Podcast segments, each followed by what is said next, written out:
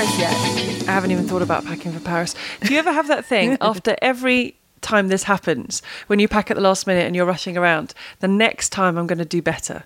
The next time I'm going to be more organised. The next time, I, I don't even know where the suitcase is. I was thinking that this morning because we're recording this on, what day is it? Tuesday. Um, and I was thinking I've got to find the suitcase. But I seem to find so many things to do apart from packing. And then it'll be that last minute throwing everything in, don't want to forget anything. Um, I mean, have you have you unpacked from Rome, let alone packed for Paris? No. My suitcase is kind of, well, I'm halfway through. I've, I've gone through the washing. That's Good. done. But in terms of the clothes that I didn't really wear, they're still in the suitcase because they're probably just going to stay in there. I'm going to go to Paris on Saturday. But I've got time. You go to Paris when? Tomorrow? Thursday? Thursday. When's to- no? Wait, Thursday. I'm going. Thursday. I'm going to go. I'm getting in. I think Thursday afternoon. The one thing, and I look. I know you've been there as a player, but I noticed it a little bit with your wardrobe mishap in Rome. Please take warm, waterproof clothing to Paris because every year I don't because I I have that thing in my head. It's Paris in the springtime. It's going to be amazing. I've done this for years, and every time I go, it rains, there's a cold spell, it's freezing, and I do not have the right things to wear, and I'm just very, very cold. So, and I noticed in Rome, you said to me, I'm really wet and I didn't pack the right things. So, can I, even if you look at those really dodgy apps, I look at the dodgy app on my phone, which I should never look at because it's always wrong. If it says Paris, I don't know, 35 degrees for the next two weeks, don't believe it. And please take a jumper and something waterproof. Yeah, jumpers is what I was lacking in in Rome, and it was freezing the day that it rained because we're in a metal box. That's a lot of commentary boxes tend to be metal boxes, and it gets very very hot or very very cold. So yeah, I, I missed out on the jumpers, but hopefully in Paris with the new new court, Philippe Chatrier looks very flash. I love the look of it. It looks really snazzy, doesn't it? Hopefully we'll have nice commentary boxes. Do, when you went out a few weeks ago, did you see the commentary boxes? I didn't see an awful lot of a stadium. I mean, the work they've done is incredible because when I went out and we were going to the the FFT, the French Tennis Federation headquarters, which is about a five minute walk from Roland Garros, we sort of circled Roland Garros and you look towards where Chatrier is, and, and the three of us in the car just went, how is that going to be? Re-? I know we always say this, and then things are always ready, but at the time, you did not think that stadium was going to be ready. And now to see the videos that all the players are posting, the, the frenzy of, of Roger Federer returning to Paris and Serena Williams practicing, to see it like it is, it looks amazing. But you'll still get cold. You will still you will still get cold.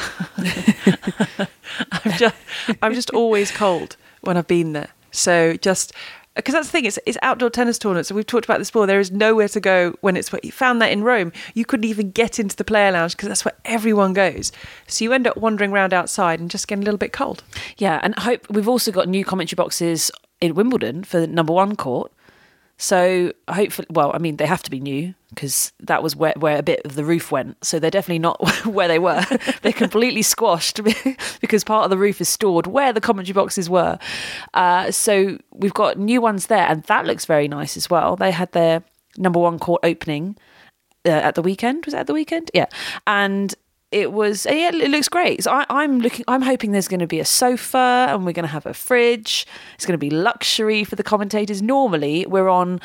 We, we've kind of got I don't know some sort of old desk, a chair that's from like a five year old primary school. sort of thing very uncomfortable commentators are never comfortable but i think that's good keeps us sharp keeps us focused we're either too hot or too cold that that is true it's it's one or the other It does depend who you're commentating with. So if you get those people that are always hot, they I, I tend to sort of feel the cold more. You know, I get cold quite a lot. But if you're commentating with someone who's just a very hot person in the sense that they just feel very hot, um, for that's taken the wrong way.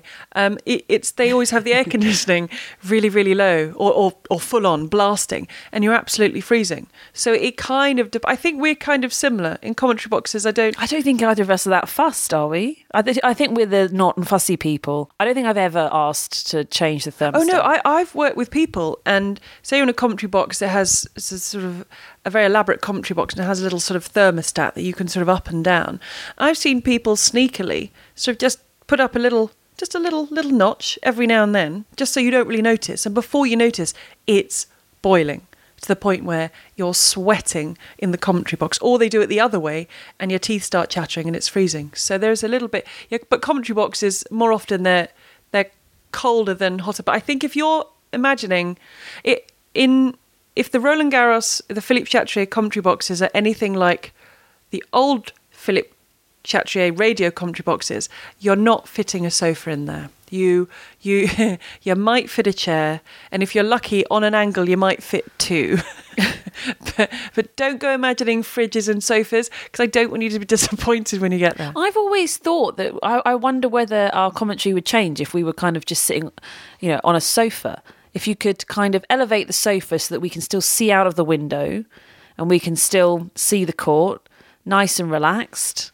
That'd be, cool because it's like you know people are watching at home, aren't they, on their sofas, nice and relaxed, having a chat about it, and you want the commentary to be kind of conversational. Or am I going off on a tangent that should not be explored? I'm not sure, but I just want to sit on a sofa so that I can be comfortable. And I'm thinking in my head like this will make the commentary better. We should definitely do this. If you and I sat on a sofa to do commentary, we would end up chatting to each other and not paying any attention to the tennis. We'd be in that comfortable down the pub, maybe recording the podcast kind of conversation. We'd be sitting there, be really relaxed. And I don't think we'd be focused on probably what people would be tuning in for us to be focused on. So I don't think, well, look, you're not going to get a sofa and you're not going to get a fridge in your commentary box. So I just, just, I just want jumpers, waterproofs, and realism Cavaday. realism. I live in my own world, so I'm just in my own head all, all the time. uh, I tell you what, in Rome, I don't know if you commentated on it or not because we were working for different people.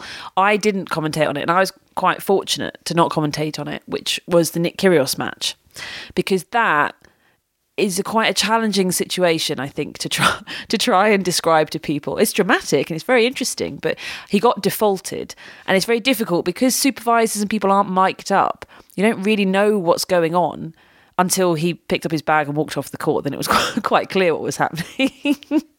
but oh, it's extraordinary, isn't it? Oh, Kyrgios. And he took out Medvedev in the first round and then I'd had enough in the second, I guess. that was it. He got his one match. We had a tweet from Karthik who to at Tennis Podcast. And if anyone has questions or comments, do get in touch with us. So would love to hear you talk about Nick Kyrgios's exit from Rome in the next episode. And it was I was actually that was my day off. So the day when there are 20 matches to be played after the day of no play. So I was there for the day of no play and, and I didn't do an awful lot of commentating, didn't do anything, did a little bit of talking. And then I had the day off. And I remember I was looking through social media and I, I, all I saw was the little clip of him throwing the chair across the court. So I'm really coming in late, and I'm thinking, what's he just done? What's going on? And then you start to see the chatter that sort of emanates from that. And I, I find though, in terms of commentating on Nick Kyrgios, if we leave that match aside for a second, I do find it quite difficult because there is no rhythm there's there's no rhythm partly and, and I'm talking radio commentary so you get into that rhythm of of point by point and shot by shot. Because firstly he's so quick. He literally gets the ball and hits it and you're like uh it's over. Um, and there just there is no rhythm. Whether he does that is just him. He does that to unsettle his opponent but it can be very difficult. And then suddenly, maybe he will go through a stage when he's not that interested, and that becomes quite difficult. And then you get other bits that come into it, and then he's an absolute genius, which all those ingredients should make it really easy. But actually, to get a rhythm in a Nick Kyrgios match is really, really difficult. And then when things start to unravel, I don't want to be too negative about him. I I've I think I've interviewed him once. I think I think he's an okay guy. I don't I, I'm not against him or I think sometimes he does go too far. So you don't want to be too negative, but it's quite hard when everything starts to unravel and it's radio commentary, so you're painting the picture. So luckily you working TV in Rome, you can let it breathe. And if he throws a chair, people have seen him throw a chair. And, and, if he's not interested for a game, they've seen he's not interested for a game. But in radio, the difficulty is you're there to describe it and and I find it it would be so easy sometimes just to get into kind of this negative place in a Kyrgios match, but I really don't want to do that. But it, it yeah, it, it does generally a Nick Kyrgios match. I look forward to doing it. You don't know what's going to happen, but it can be quite difficult to commentate on.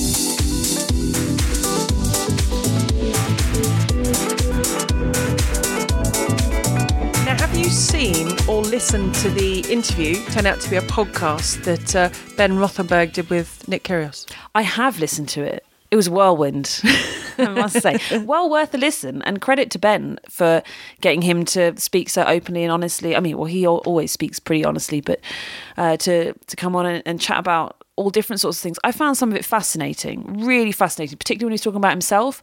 I was less interested when he was talking about other people because, I mean, it's just his opinion, isn't it? Really, it's not for me. It's not really an insight. That's just you know he doesn't like somebody, so he doesn't like somebody. Apparently, he doesn't like Fernando Verdasco. There you go. I'm sure there are people who do and people who don't, right? Just like some people like Nick and some people don't. But I found his stuff about himself really fascinating. What did you make of it?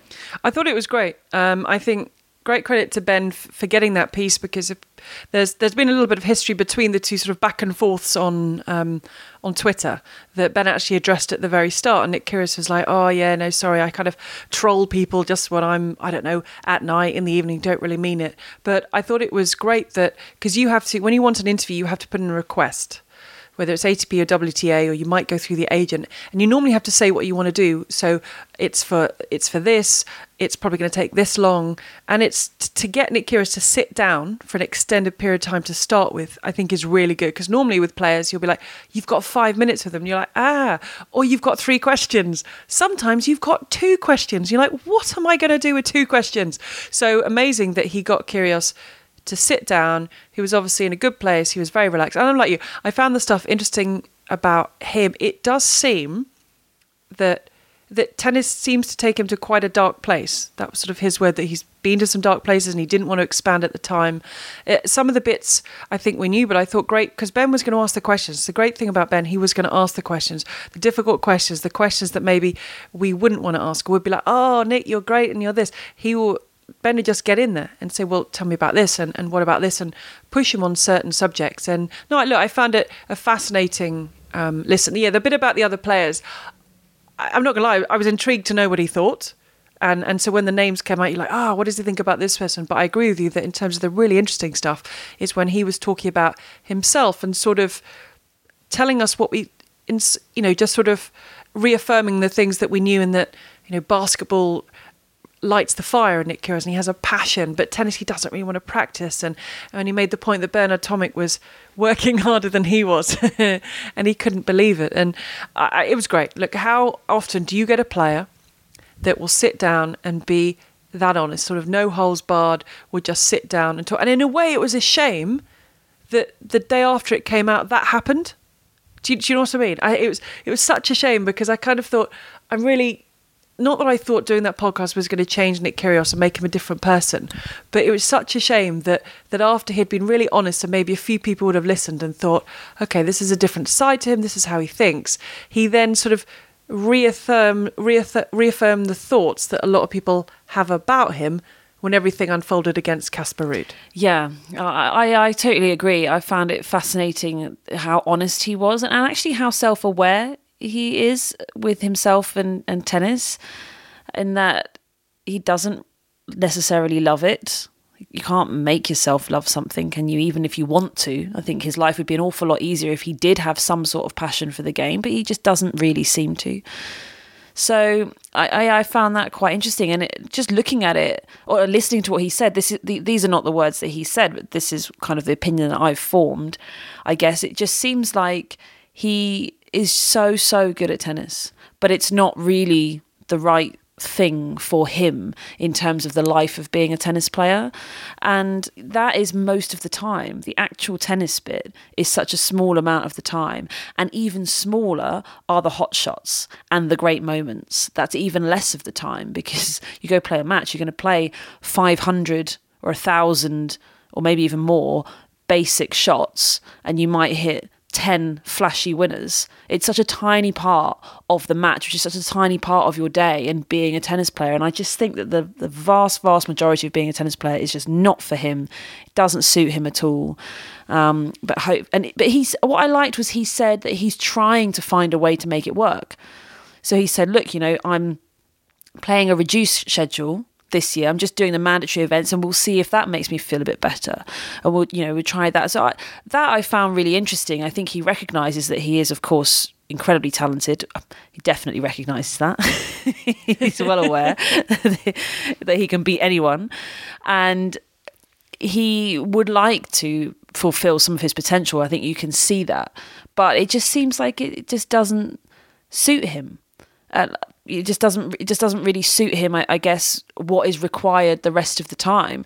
If it was if the tour was played back home in Australia and the season was, I don't know, three, four months long, I think he would be absolutely brilliant. I think he'd be superb and we would see the best of Nick Kyrgios. But he doesn't like to be away, which you have to be. He doesn't like to play for 11 months, which you have to.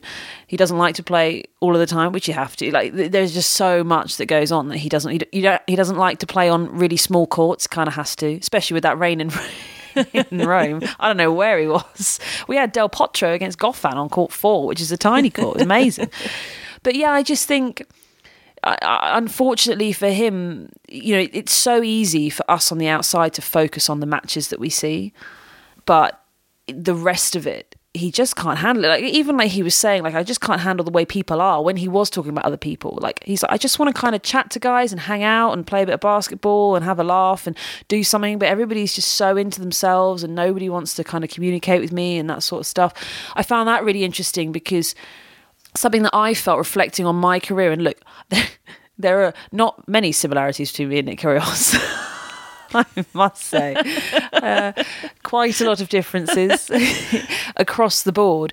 But what I can say is that it was a massive shock to the system for me that the life of being a tennis player was so difficult. And actually, I'd been so focused on the matches and forehands and backhands I found I it just it just hit me like a train. I just it just smacked me around the face when I first started playing, going, wait what? This is this is the life that I I've been driving for and desperate for this life.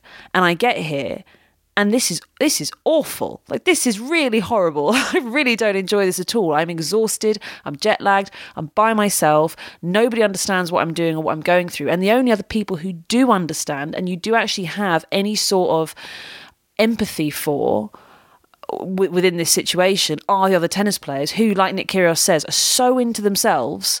You're never going to have any sort of strong relationship with any of those players, not until after you stop was really odd. So you're in this bizarre sort of isolated individual situation and you're surrounded with all these people going through the same things, but nobody will communicate about it. No everybody's got their teams and their own little things and I found that incredibly difficult. It's a part of the reason that I, I stopped playing because I realized that the bit that I was passionate about and that I absolutely loved was playing matches and training to be fair. I'd probably throw tra- i loved training. Training and matches competing i absolutely loved. But unfortunately that's still probably 10 15% of what you're going to do. The rest of it is the traveling and being by yourself or if you're traveling with kind of a, a coach who's like a 50 year old guy and you're a teenage girl and there's just you know it, it, there's just there's so much else that goes on around it. So i can kind of really empathize with what he was saying. I think he experiences it in a very different way.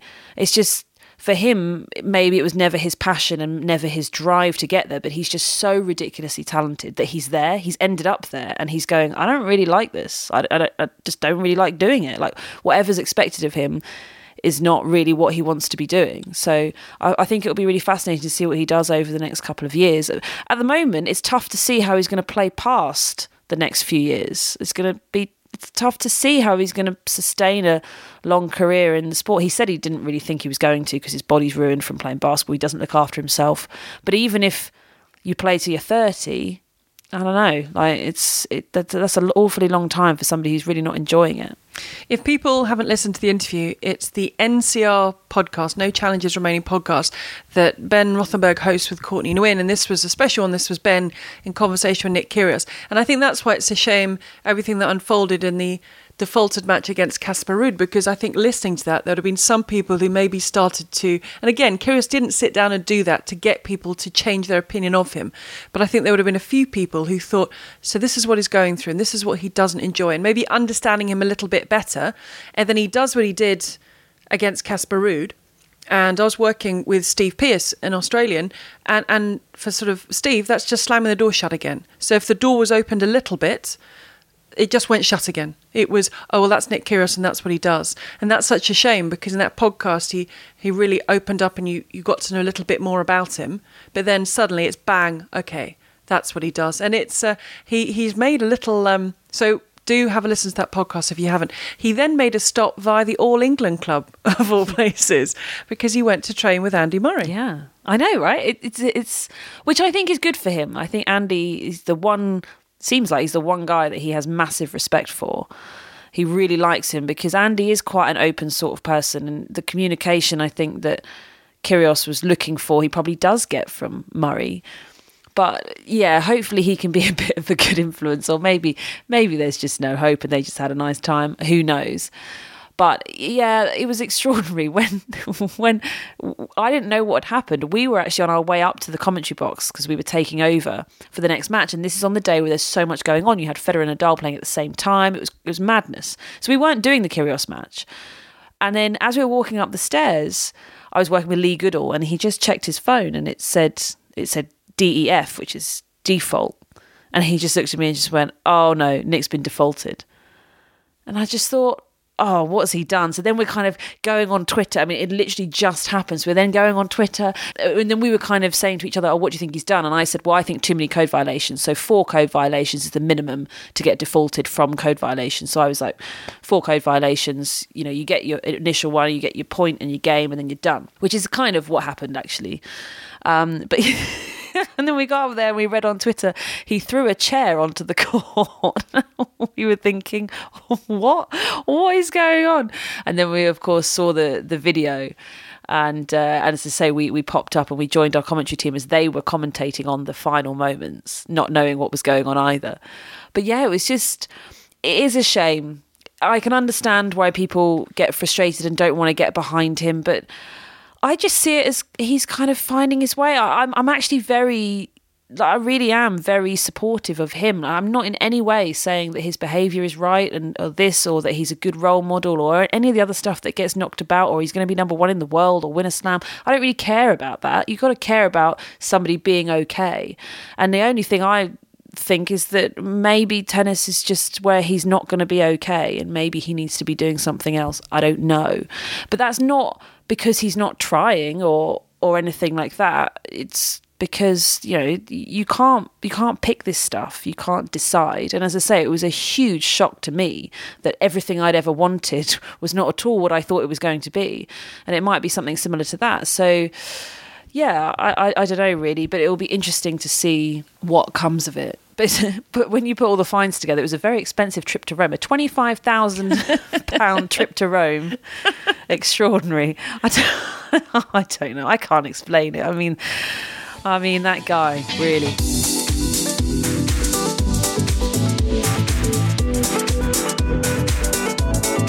Let me ask you. You did. Um, so I'm sort of taking it off on a tangent now, but you did for Madrid.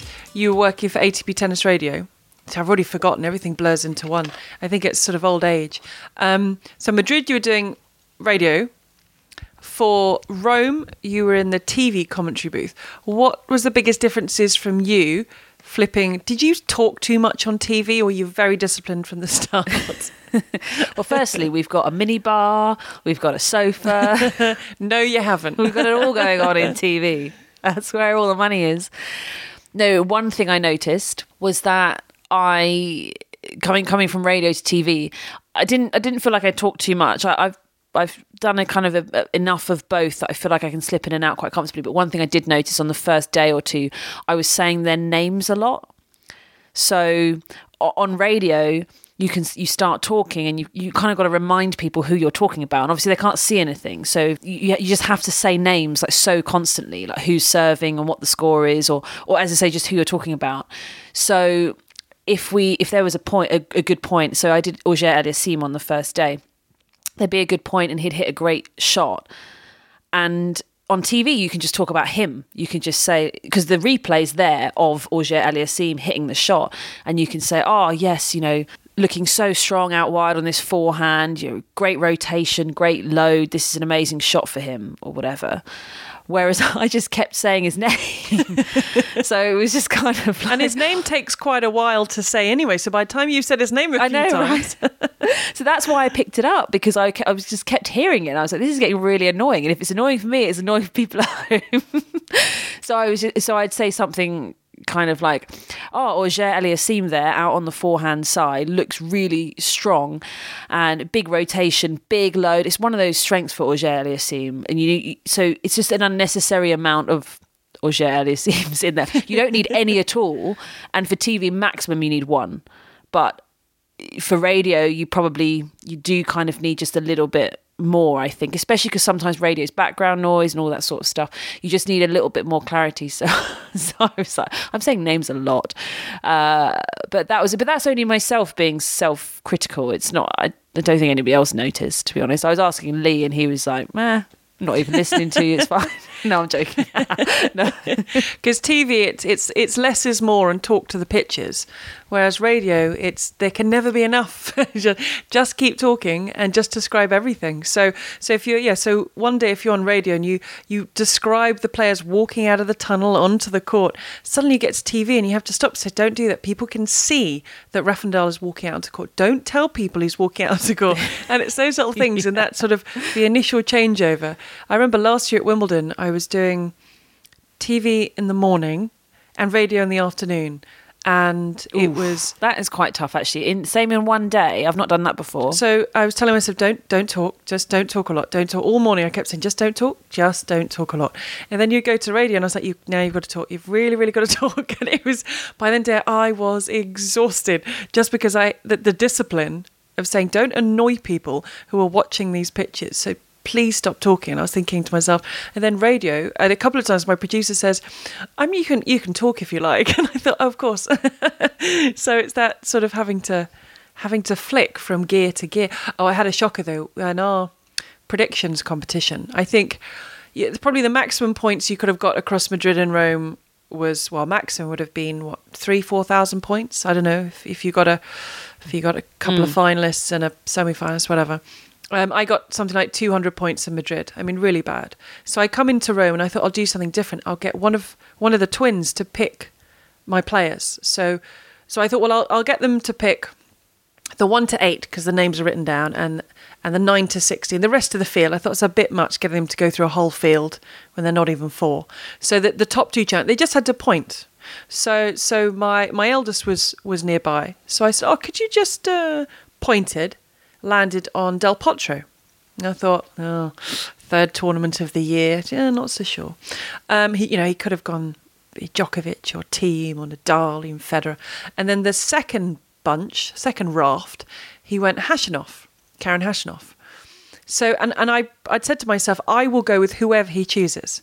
I did not go with either of the players he chose. uh, I, I thought about it too much. I decided to go for players who I thought had a better looking draw and it was easier. My players fell, oh, ever so early, like super early. And as we know, mine too Khachanov did okay. Del Potro did really quite well. and I was sitting there thinking, it, it, was awful. I'm a huge supporter of Del Potro, but I'm thinking, you cannot win this tournament. You cannot win this tournament because otherwise I can never. But now I'm in that situation where if for the next one I get them to pick it, they'll probably do really badly. You know, do you know what I mean? I can't, I can't really win now. But it was no, I had a bit of a shocker on um, had a shocker on predictions. Yeah, me too. I, I would absolute shocker. Rome, Rome was it threw people. I think quite a lot, but it was. I mean, it was great to get the Rafa and Novak final. That fell a little bit flat, which was a bit bit of a shame. I mean, Novak was just exhausted, wasn't he? He was absolutely toast. And it was one of those things where after his epic matches against Del Potro and Schwartzman, he we were looking at it thinking, there's no way, there's no way he can come out and take on Rafa the next day. He's absolutely dead. But then there's just something in the back of your mind going, No, he's done it before. You think about, um, if you think about Djokovic in 2011, 2015, he was looking like this. He was looking like the Walking Dead, and he'd come out and play five sets the next day, and he was absolutely fine. So there's that always that nagging doubt in the back of your mind, thinking you cannot write somebody like Djokovic off physically. But in the end, it turned out that he was yeah just absolutely.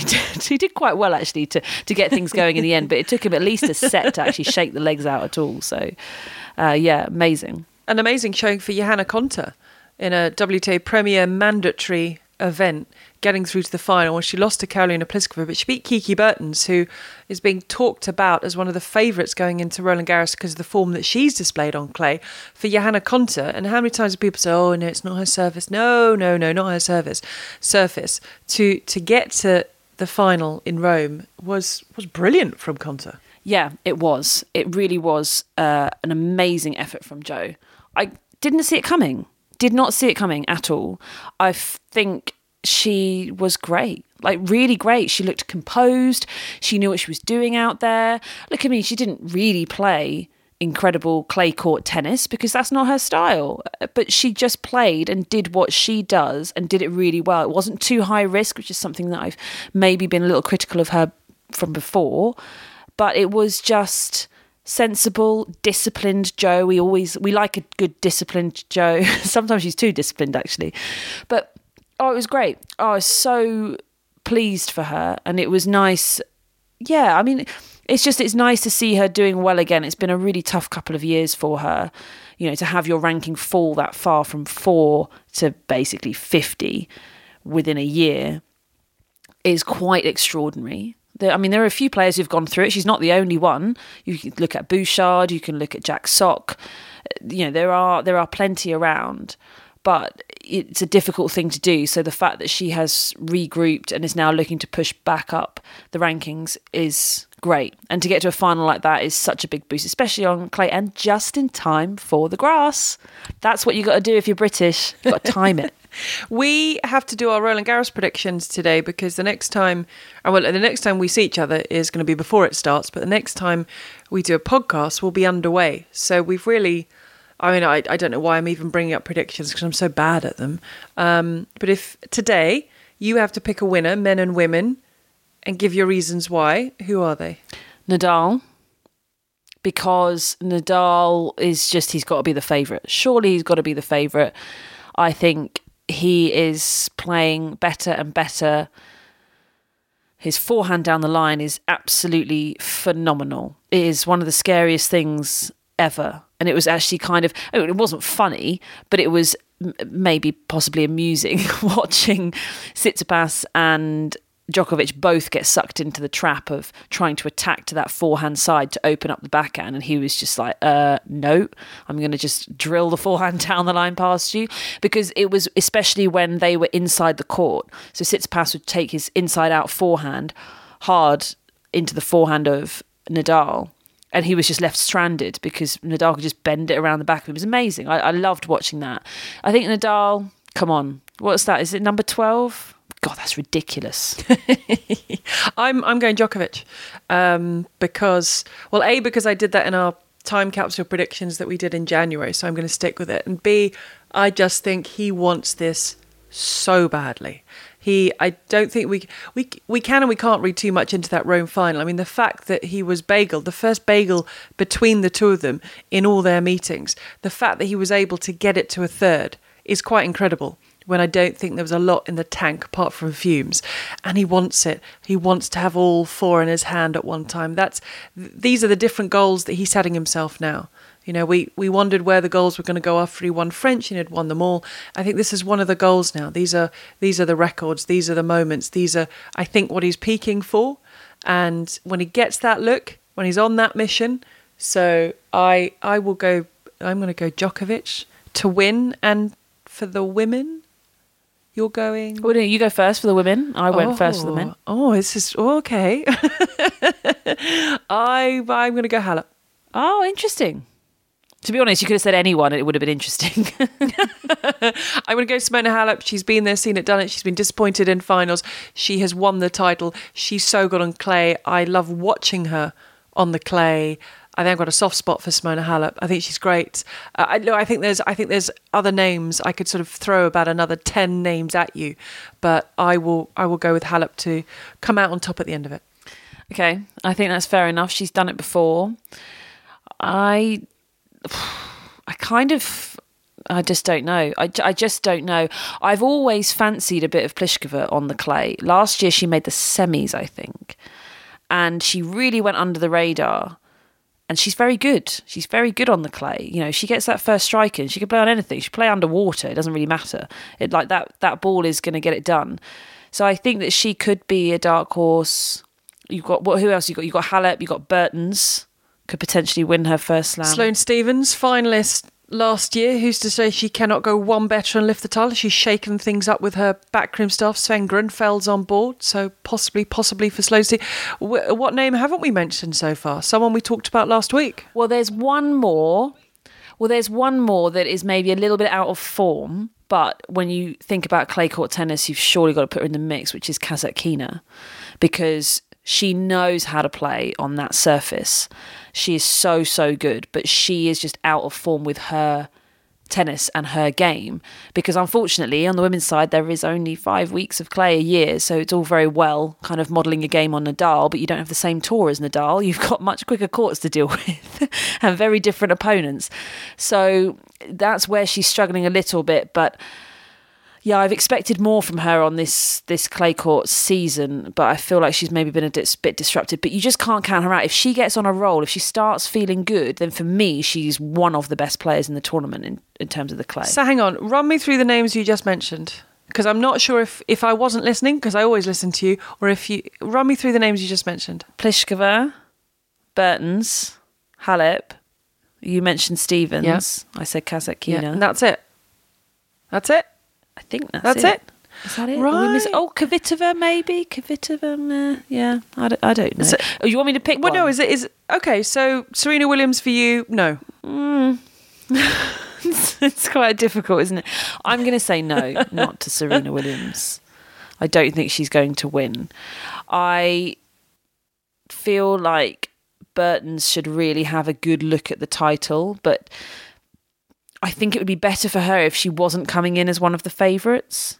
Like if she was a bit more under the radar, she actually is probably one of the best players, like one of the best clay courters around. So yeah, I don't know. Do you know what? I'm gonna go for I'm I'm I'm gonna go for Pliskova. I know she just won in Rome, so that makes it a little bit more obvious. But she made semis last year, I think, and and she's been uh, she's been she's been great, and I, I think she could she could do it. I love you with your facts because you come across as so confident, and then then there's a little. I think I'm not sure.